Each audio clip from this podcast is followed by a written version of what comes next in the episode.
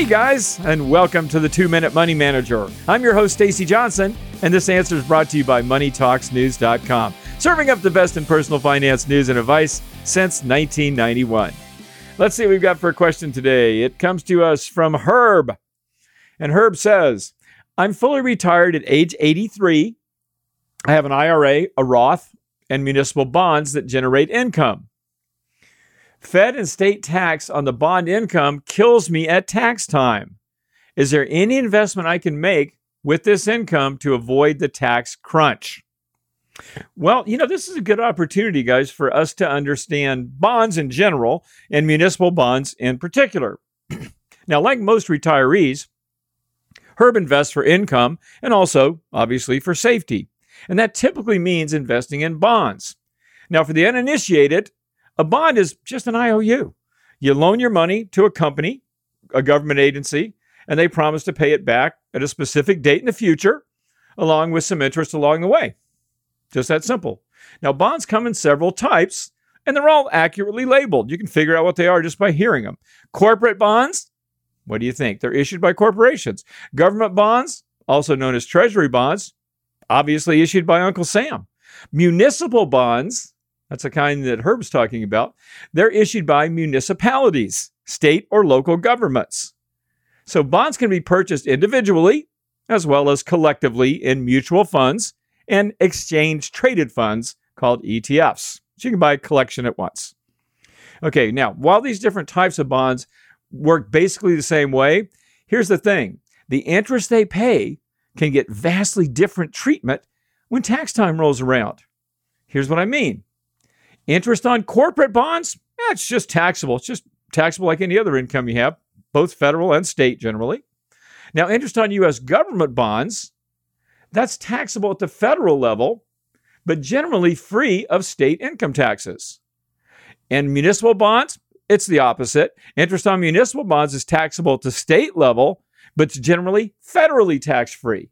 This is called reciprocity for those of you who want to look this up and get, a, get into a little more in the weeds. But basically, the feds don't tax state bonds and the states don't tax interest on federal bonds. And that's why you have this. Now, there's one more thing, though. It, you, interest on municipal bonds that are issued in the state where you live can be completely tax free. They can be federal, state, and even locally tax free. Now, since municipal bonds offer income that's potentially free of federal, state, local income taxes, you might logically be thinking, well, why would I invest in anything else? Well, the answer is because because they're tax free, they often pay less interest. To illustrate, just before I just before I started this video, I got online and I checked out Vanguard and I looked at their intermediate high quality municipal bond mutual fund. And it was paying about 2%. Okay, remember that. M- municipal bond fund paying about 2%. Their intermediate government bond mutual fund was paying about 2.5%. And their intermediate term high quality corporate bond fund was paying about 3%. You see how that works? So, in short, while municipal bonds offer tax free interest, there's often less of it. So, it kind of balances out. In fact, depending on your tax bracket, taxable bonds can often pay more in after tax income than the tax exempt kind. As you can, you can see why with three percent interest on taxable is you know could be better than two percent interest tax free, right? Depending on your bracket. Okay, so municipal bonds generally pay off then only for those in the highest federal income tax brackets, currently 35%. Okay, now let's go back and look at Herb's question again, though, because he said something weird. He says he has municipal bonds that generate income Fed and, or federal and state tax on the on the bond income is killing them at tax time. Well, isn't this a little weird? Because we already know municipal bonds are free of federal taxes. They could even be free of state and local taxes as well. So how could they be killing Herb at tax time? Well, it could be that Herb is mistaken, and doesn't realize that his income from municipal bonds is federally tax free. But there are situations when even tax free income can hurt you at tax time. Example when computing your income to determine whether you're going to have to pay taxes on your Social Security, income from municipal bonds, otherwise tax free income, is included in that computation. So even tax free income, when it comes to being taxed on your Social Security, could throw you into a situation where you're paying taxes on part of your Social Security. Now, what should Herb do? Well, Herb's already taking advantage of another source of tax free income that he mentioned uh, distributions from a Roth IRA. Since these accounts were funded with after tax dollars, you don't pay taxes when you take money out of a Roth. Another thing he could do is donate his required minimum distribution from his IRA.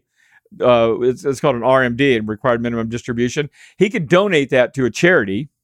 He could donate uh, donate up to 100 grand of required minimum distributions to a charity every year, and you can avoid taxes on that required minimum distribution. It's called a qualified distribution or, or QCD, qualified charitable distribution.